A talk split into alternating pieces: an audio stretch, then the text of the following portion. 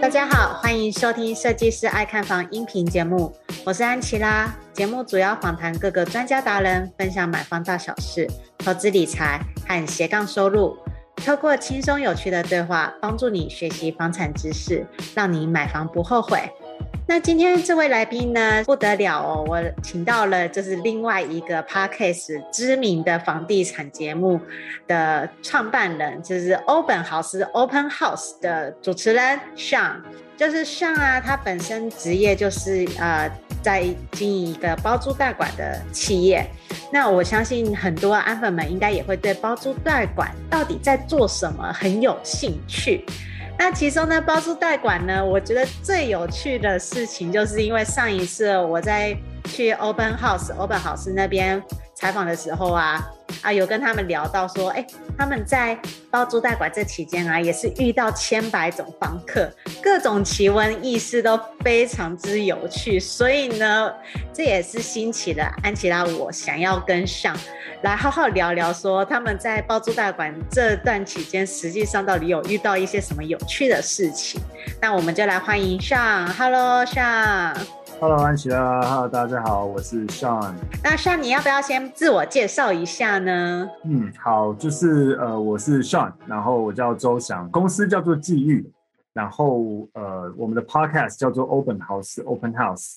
那我们公司主要现在在经营的主要项目，第一个就是刚刚安琪拉讲的包租代管跟代租代管，嗯嗯，然后我们也有在做这个房地产的租赁，就是像中介这样子，不管是住宅啊、商办、店面，我们都有做。对，那我也还蛮好奇的，就是像你是如何接触到包租代管这个行业的？OK，呃，其实当初会接触包租代管，我觉得有一点点，嗯、呃，算刚好，因为大概状况是这样，我的背景我是我是读不动产系的嘛，嗯、然后大学毕业之后我就进了这个信义房屋，嗯，然后信义房屋我们是做这个中介人员，在台北市。那做了一阵子，也就是接触到很多房地产相关的事情，屋主啊、呃买方啊之类的。后来我就接触到了日租套房这个商业模式。Uh. 那呃，那那个时候会介绍日租套房给我的人，也是现在我的合伙人，就是 Tim。哦。当初他刚开始，呃，他也是在信义房屋，但是他后来有在做这个日租套房。那有一天，他就跟我分享说，日租套房它的大概的逻辑跟商业模式是什么。然后我听完之后觉得，嗯，好像还蛮有搞头，因为，呃，台北市的饭店的每晚价钱在那个时候是很贵的啊，对。但现在的话，租金是便宜的，意思是说我可以，譬如说用一万五租一个套房，让我自己花一点钱把它弄漂亮一点，我可能一个晚上就可以卖人家一千五。那就算是我满房率不高，我就抓三十天里面二十天能租掉，我还是有三万块。那再扣掉我一万五成本跟一些有的没的的成本的话，应该还有一万多，而且我才抓三分之二的满房率哦。对，我们那时候住，然后我们满房率，我自己这边满房率大概都到九十八、九十九趴。不过我还蛮好奇的，就是真的会有人日租吗？通常日租的都是应应该都是算是观光客那类的吧？对，就是因为那个时候呃观光客多，然后那个时候的时空背景，嗯、观光观光客多，然后后来陆客也非常多，啊、是，所以。我开始做日租套房的隔月，我们我的房间就开始都几乎是全满。嗯、我记得我有一年几乎都是百分之百满。哇塞，很厉害耶！对对对，嗯，因为那时候真的需求很多，所以就是都塞得满。然后日租套房，我们后来就开始拿那种三房两厅或两房一厅的那种产品，对，就是那种呃呃饭店不会有的东西，两房的那种饭店不会有。那我们晚上卖三千块之类的，所以就是说你是从那个时候开始进入了租赁市场，然后就一直做下去了。对，因为其实日租套房的逻辑就是像当二房东一样，我就是跟屋主租下来，嗯嗯，然后我就是用日租的方式转租，只是说因为日租是违法的，对对，但是大概是因为这样才踏入了所谓这种。包租转租的形式哦，那我相信就是开始做一些包租代管的话，一定有很多注意事项，然后呢，或者是禁忌都要注意的。然后我可不可以听你聊一下，就是你们行内到底有哪一些需要注意的？呃，嗯，我觉得第一个很大的重点是不要去用骗的。我所谓用骗的，就是说，因为包租包租其实就是二房东。对对，我会这样讲，是因为我也我也可以坦白说，刚开始我在拿日租套房的案件的时候，有一间我没有跟房东讲，我就说我是要自己住。嗯，我也坦白讲，我因为我我我我我觉得我有做过这件事情，所以我可以直接大声讲说不要这样，因为呃后来就被发现了，嗯，那被发现之后，当然房东非常的不高兴，然后我押金也没有拿回来，直接解约，他本来还要对我提起一些诉讼，哦，太恐怖了，就是变成说你还是要诚实面对，要诚实面对，我们现在都跟我们的屋主讲说，我们包租就是二房东，我会再转租给别人，你 OK 吗？嗯，如果你能接受，那。OK，如果你不能接受，那我们可能转向用代租代管的方式，就是我帮你出租跟管理，但是我不是用转租的方式。嗯，一定要讲。我会这样讲，是因为现在市场上还蛮多，呃，之前有些老师会教一些课程，教人家怎么去做二房东。对，那当然大家听到会觉得说，哇，可以有这个被动收入，听起来很不错，所以大家就会去尝试。那就开始我们自己在这个市场上开始，我们的同仁啊，业务同仁就开始跟我们回回报说。会开始遇到一些承租方来看房子，然后看了半天，然后也一直去用一些话术去讲说什么哦，我是这个很喜欢呃把房子变漂亮的人，那我会住在这边，但是我因为呃我喜欢把房子变漂亮，我喜欢生活品质变变变漂亮之后，我会再找一些志同道合的室友跟我一起住。之类的，嗯、基本上就是听出来是想要做二房东。对，对我们就会，我就会跟业务讲说，你就跟他讲说，我们大家都行内人，你就直说，如果你是要当二房东，你就跟我讲，我就去跟房东说，他可以接受，我们就来处理。嗯，如果他不能接受，你就不要用骗的。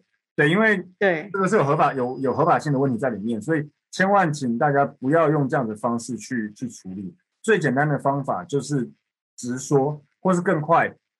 你就直接找房仲，嗯，就跟他们讲说，我就是要当二房东，请你们手上如果有可以当二房东的案件，都介绍给我，只要价格可以，我就会租。你这样子累积速度才快，对，不要去用骗的方式去处理。哦，不过你这样子说也是正确的，因为房仲才手上才会有这些物件嘛。对对，你就是直接跑去中介公司说，哎、嗯，你想要开始做二房东，那就是然后开始去写。因为说真的，呃。之前啊，就是在外界有很多的课程嘛，就是买房当包租公、包租婆。但是说实在话，大部分的人都没有那一笔预算可以买整栋楼。嗯嗯嗯。所以反而现在就是二房东是最近很夯的一个斜杠事业之一。对，因为它的相对投入成本低很多。嗯。但坦白讲，它也有一些风险啦。对，所以也不是说像大家以为的样，就是好像很容易投入一点点成本就可以。轻松的这个当月包租公，它里面还有一些合法性的部分，你需要遵守。没错，没错。呃，简单来说，现在照理来讲，如果要做这个转租的生意的话，其实是要有租赁管理租赁管理员的牌，嗯嗯，也还要开公司。那也就是因为这样，所以有一些包租公司会开放所谓的靠行，就是。你可以缴给我多少的靠行费，然后我就让你靠行我们公司，像车行一样那样这种感觉。哦，懂。对，你靠行我们，你就某个层面上来讲，你就是合法的在做这个包租代管的生意这样子。嗯嗯，所以基本上你还是要有那个牌子啦。对，原则上，那呃，其中有一些些漏洞啦，我讲一个简单的好了，就是。法规上有规定，你转租必须要你的房东同意才能转租。没错。但如果你的人是住在那间房子里面的话，就不在这个限制里面。简单说，就是如果你的私三房两厅，对，你自己其中一间，另外两间租给别人，是不需要房东同意的。所以回到这个刚刚我讲的话术里面，很多人就会讲用这个话术，去说我会住这，但是我会找室友。哦，懂意思。会这样用这样的方式去讲。实际上，我有遇过，我上个月才遇到一个朋友，他的房东，呃，他的客户啦，是个房东，嗯嗯，遇到这样子，就是当初那个人是这样跟他讲，结果后来他去查的时候才发现，那个人根本没有住在那，全部都租给别人。哦，那那房东应该也很生气，就直接解约了吧？啊，就直接解约啊，对啊，一样就说要告他什么之类，然后直接解约。接下来进入广告时间。你是否梦想过拥有属于自己的房子？但是看完好几间预售屋，不知道要注意什么，也不知道怎么选择。你是否是一个小资族，手头资金不多？比起一口气就要投入上百万头期款的中古屋，预售屋可以分期付款，这样的选择更吸引你。与其漫无目的的看房，买到房子后又出了问题，不如在出手买房之前，系统性的了解预售屋的买房知识，避免因为判断错误而造成不愉快的买房经验。没关系，我们听到你的心声了。设计师爱看房，这次要推荐的是乔王与安琪拉在好好好学校一起开的预售屋新手攻略课程。我们知道买房有太多需要注意的事项。所以希望透过这堂课，帮助想要购买预售屋的你，尽可能避开想得到的风险，用漂亮的价格买到心目中的好房子。不管你是还没开始看房，已经看房一阵子，或者想要换屋，这门课专门是为了购买预售屋而设计的房地产课程，能解决你买预售屋时可能会遇到的困难，在看房时能够理性分析，不怕踩到雷。这门课的第一章会教你如何先做功课。带你了解行情、判断需求，并且算出预售屋从签约到交屋的所有费用，让你可以合理评估财务状况，避免发生买到不适合的房子或者买不起房子、扛不起房贷的悲剧。第二章会教你到接待中心现场看屋的注意事项，你可以知道如何拆穿话术陷阱，看懂平面图的玄机，并且问对关键问题。才不会一直被代销或者建商牵着鼻子走。第三章是议价签约，我们会教你如何运用小 paper 谈到好价格，看懂预售屋合约书的陷阱，眉眉角角，让你在买房当下能够保护好自己的权利，以及交屋之前争取到好的贷款条件，才不会签约后产生各种麻烦的纠纷。第四章是客变交屋，把握客变期，装潢出自己的风格。并且弄清楚验屋注意事项及各项费用，让你可以安心入住。另外还有好康大放送，额外加码价值五千五百八十六元的三大赠品，包含了一独家预售屋看房必备检查清单，二新手必备买卖合约懒人包，三一键搞定合理房价筛选表。拥有一个幸福的家庭是很多人的梦想。就算你是小资族，也有能力买到好房子。现在就点选节目下方的链接，加入预售屋新手攻略课程，让乔王与安琪拉用多年的知识与经验，陪你走过这段独一无二的购物之旅，成功买下理想中的好房子吧。接下来继续回到节目内容。那我们现在就是来聊一下，就是说，哎，你现在这样子包租代管应该也好几年了吧？嗯，总是会有遇到令你印象深刻的房客案例。嗯，对，有 有一些案例，嗯，因为我之前有听过一些很有趣，然后甚至就是很好笑的，所以因此呢，就是今天就是特别想要邀请像你来。在节目上面跟大家分享一下。嗯嗯嗯，就呃，大家听到这种行业最常想到的就是不缴租金嘛。没错，就是不缴，然后又不肯走。对，我们到目前是运气还不错，我觉得我们还没有遇到那种不肯走的，但是我们有遇过不缴房租的。嗯，不缴房租我印象比较深刻有两个，一个是他本来他住我们的那时候辽宁街附近的一个案一个套房，然后。他有个小孩，他说他四十几岁男生，他有个小朋友，一个男生，一个小朋友。哎，是。然后他就第一个月还第二个月租金都还有正常缴，后来就一直都没有正常缴。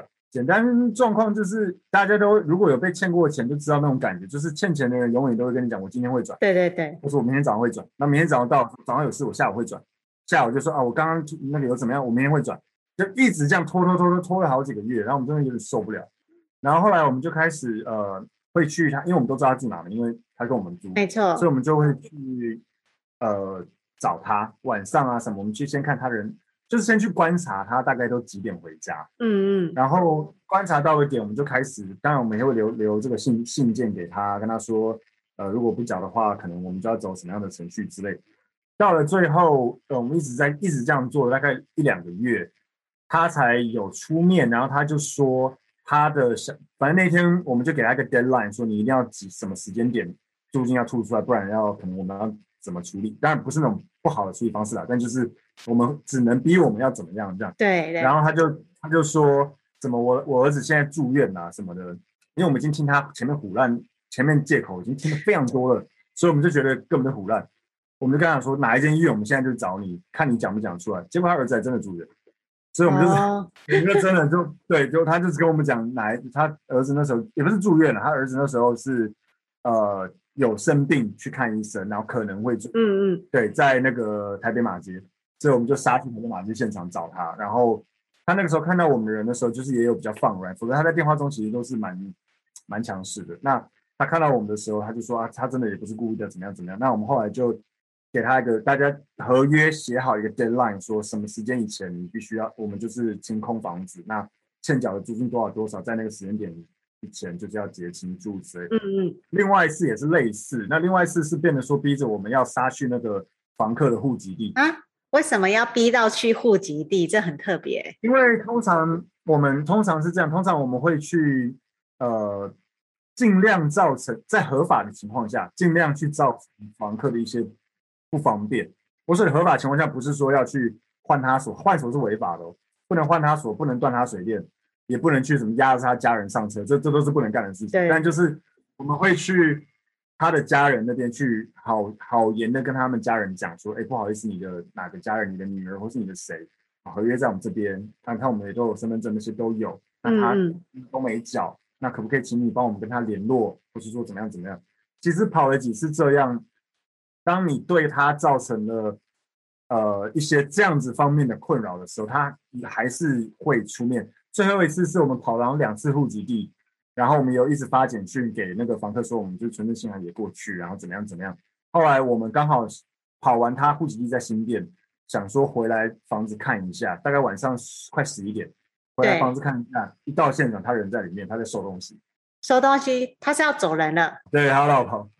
对对对，所以我们就有一样嘛，我们现场就请他把该欠的租金全部点清，然后点。所以这两个最后都是有把租金给缴回来。对，我们这两个算运气都不错，就是我们前端本来就稍微会筛选客人，所以至少还没有遇过那种真的很夸张的。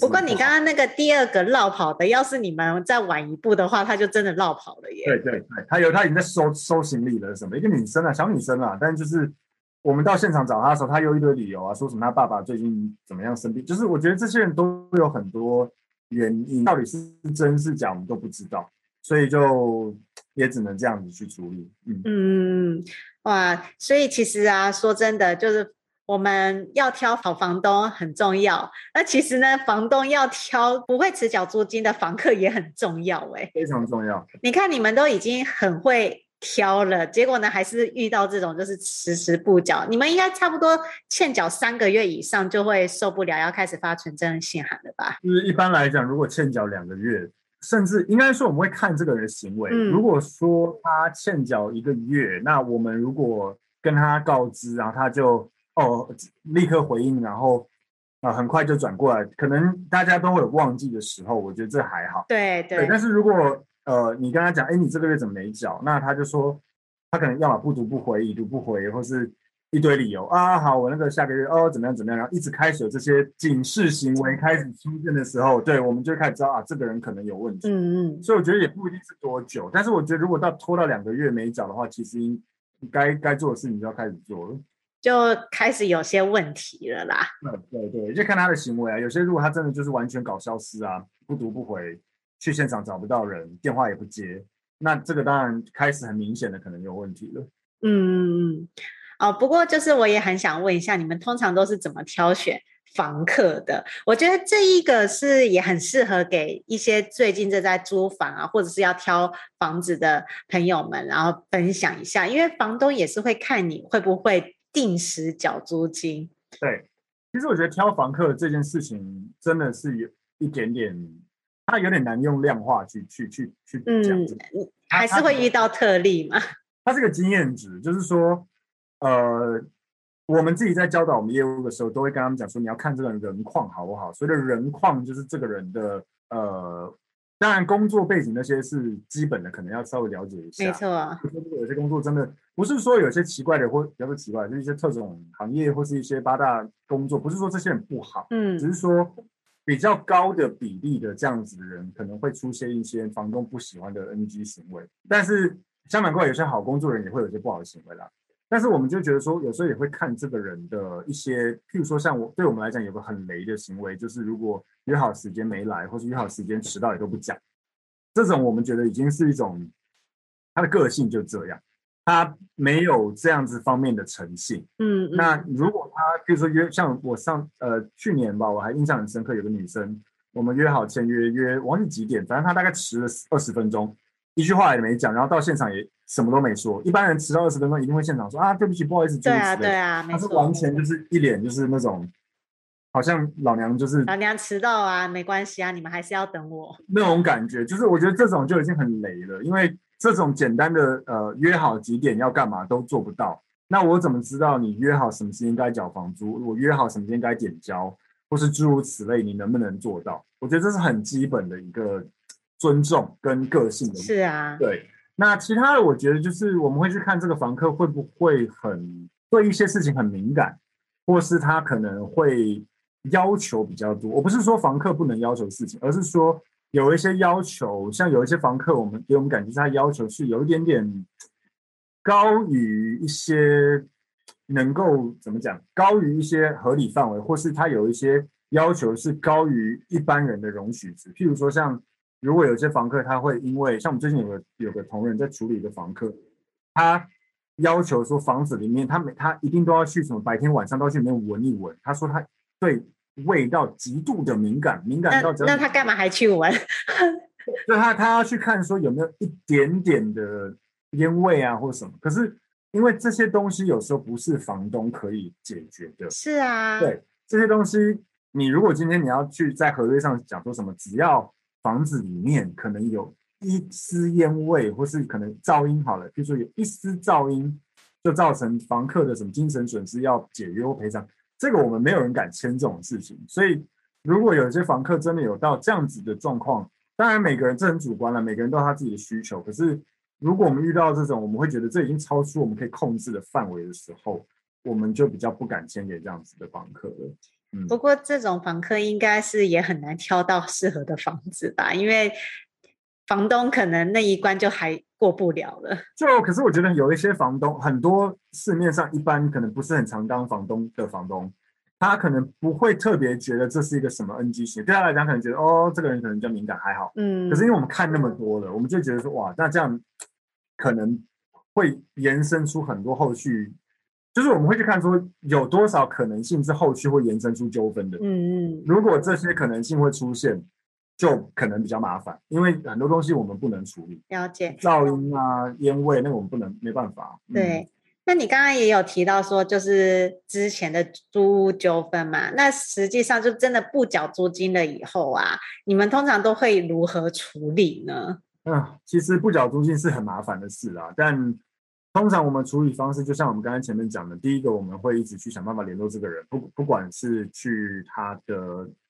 现场去他的工作地，去他的户籍地。对，我们不是要骚扰他，但是我们是要去呃找到他的人，并且也可能在某个程度之内造成他一些小小的困扰。嗯嗯，就是对你还是要让他的一些家人或什么去知道，请他们也帮忙。我们没有任何恶意，但是你的合约怎么样，你就该怎么样嘛。就合约已经写上去了，然后呢，你就也要缴。租金才对，对对对对对，你该这样做嘛。所以，呃，我觉得这这样子的事情，其实以我们目前经验是能解决大部分的问题。那后面当然就是可能会到所谓的存证信函之类，但是说真的，存证信函的效力也。不高了，不高哈，那没什么用，其实对，还是会遇到差点要落跑的。对啊，对啊，他纯粹现在就是告知对方说，你再不你再不缴，我可能就要告你之类的，他也不是真的有实质的效益啦。嗯，说真的，我会建议很多房东，假设你这个房子出租是有已经有报税的话，其实我会建议真的去公证就好了，公证然后绑强制执行，呃，确实你的保障会多一些啦。嗯，了解。其实我是觉得说，像今天也是分享了很多房东的经验谈啦。对，如果呢你自己本身就是有第二间或投资自产，然后要投租的房子啊，其实这边也是像跟大家讲一些过来人的经验谈。嗯，就是挑房客的重要性。哎，那夏我也想要聊一下，说就是刚刚是主要是不缴租金嘛，那你有没有遇过一些很奇葩的房客？就是一些有很多很奇怪要求的，甚至是说有做过一些什么事情，让你觉得说怎么会这样子？有，呃，我们前阵子有遇到一个房客，这个我觉得算有点奇葩吧，就是女房客，然后呃，我们的房务人员，我们工作人员有一点点困扰，因为我们大部分房务人员都是男生啦。对。那因因为男生就是我觉得比较，尤其是晚上如果去人家房子里面，我觉得危险度还是稍微低一点，所以大部分我们房屋人员都是男生。那呃，我们有遇过女房客会常常衣衫不整。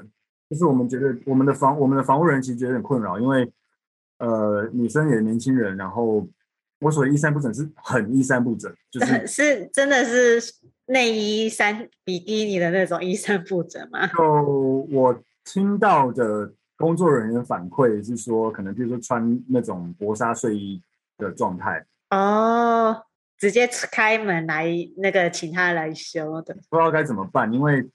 我还是要进去处理，可能比如说帮他修东西或干嘛。对对，这样子很尴尬啊！而且讲真的，也不太确定会不会反而被对方认定有性骚扰之类的，所以这是我 一些比较困扰的事情啦。嗯，然后我们也遇过这个呃，房客半夜叫我们报警，报警干嘛？说她男朋友要要伤害她，然后我们就吓一跳，我们就冲过去，真的叫警察。就后来也只是情侣吵架。然后，呃，情侣吵架，然后后来我们就没关系，我们还是帮那女生安置到另外一间房子。我们就跟她讲说，嗯、这边那你也不要跟这个男生说你来住这，然后这样大家就没事了嘛，对不对？对。大概过了两天，他又叫我们报警。哎，要报警干嘛呢？又说是好像我不还去，哎，现在我不确定是同个男生，反正又有什么又又同样又吵架，然后又要报警之类。然后我们就跟他讲说，你你这样不行。第一个，我们已经我们也帮你安置，我们也叫你。该怎么样？但是你也都不做，对啊，就是这类似这种事情啦。然后当然我们也有遇过生活习惯很差的，呃，偷偷倒垃圾，然后死不承认，然后我们都已经拍到他偷偷倒，然后还把照片印出来贴在墙贴在他门上之类，他也是说不知道。对啊，就蛮多这种的啦。嗯，其他还好。我我我们是以前有遇过那种客人是。呃，车手被抓走，就是直接警察冲进去那个房子里面把人给抓走吗？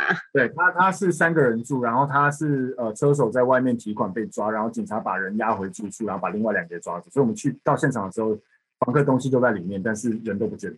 哎，那这个要怎么处理呀、啊？就是他们都已经被抓走了耶。那我们就去警察局做笔录了，然后他会去问说、啊、你们是谁啊？你们是什么人？你你们是房东吗？还是你们想要我们说我们是管理公司吗？嗯，对，会需要处理。这这还这这这还好，这这是还好的。哎、欸，不过听起来事实上还蛮有趣的。对，至少对我来说，就是听到哎、车手，然后呢警察跑去抓人，然后还有就是呃情侣吵架，然后呢又叫到那个警察局要去做安置。这其实。你们根本就是等于是说，二十四小时一旦有状况，都要赶快去处理。对，就是会比较辛苦一点。然后刚开始我们也都自己跑嘛，所以也是蛮累的。我们也遇过租给特种行业的人，女生啦，租给特种特种行业女生，然后也是被警察抄抄掉。所以我们我去现场的时候，那个门是，哦，他的门有一个那个铁链，他的铁链是被剪开的，直接被警察剪开，然后冲进去。对对对对对对，然后人就被抓住。然后你看那个。门的里面，你你如果去看到房子的门的里面都贴了很多那个隔音海绵，这间房子绝对之前是租给要么特种行业，要么就是呃赌场啊之类，一定一定不是好的，就正常人不会这样。不过其实这对房东而言也是很伤哎、欸，很伤啊，超伤的啊，对啊。对啊，那门也破坏掉了，然后呢，四周都是那个隔音棉要重新处理，里面都贴的乱七八糟，都是隔音海绵什么的，没错没错，嗯，对啊，等于说那房子要重新整理耶，对啊，他也傻眼了，对啊。嗯，所以这我觉得就是包租代管的行业啊，会让我们看到不同的面相吧。嗯，是。对，我就觉得是也蛮有趣的。然后呢，这个观点啊，也可以跟就是现在在听这节目的安粉们来分享一下，就是像他以他多年来包租代管的经验跟大家分享，其实。真的是房客白白走，嗯，没错，所以真的要眼睛放亮一点，就是 真的。对，我还是回到我们刚才讲，就是行业别可能稍微只了解一下，然后我觉得可以去观察他有没有一些 NG 行为，像我刚才讲的迟到啊那些，然后他的整个给你的感觉是不是一个好好沟通、好讲话的人？对对对，我觉得这蛮重要的。对，因为毕竟就是说，虽然说我们房子是以买房为主嘛，但是也是不排除未来呃各位还是有可能会有呃租房子给别人的一个需求。那可能你在这挑选房客的这一个状况呢，就是需要额外注意的。嗯，没错。好，也非常感谢上今天的分享。如果喜欢这期音频的朋友们，记得五星追捧加留言。我们就下期见喽，拜拜。谢谢，拜拜。听完这集节目后，你觉得哪些部分对你有帮助，或是印象最深刻的呢？欢迎至 YouTube 和 Podcast 下方留言告诉安琪拉，并且分享这集节目给你需要的朋友。如果你也想要买房的话，安琪拉在脸书上有一个私密社团，只要在脸书上搜寻“小资族聪明买房”，就可以找到这个社团，与大家一起分享许多买房大小事。如果你喜欢这集音频的话，记得在 Apple p o c k e t 上订阅，并五星追捧加留言，或者在设计师爱看房的 YouTube 频道上按订阅追踪，并且开启小铃铛。谢谢大家的收听，我们下次见，拜拜。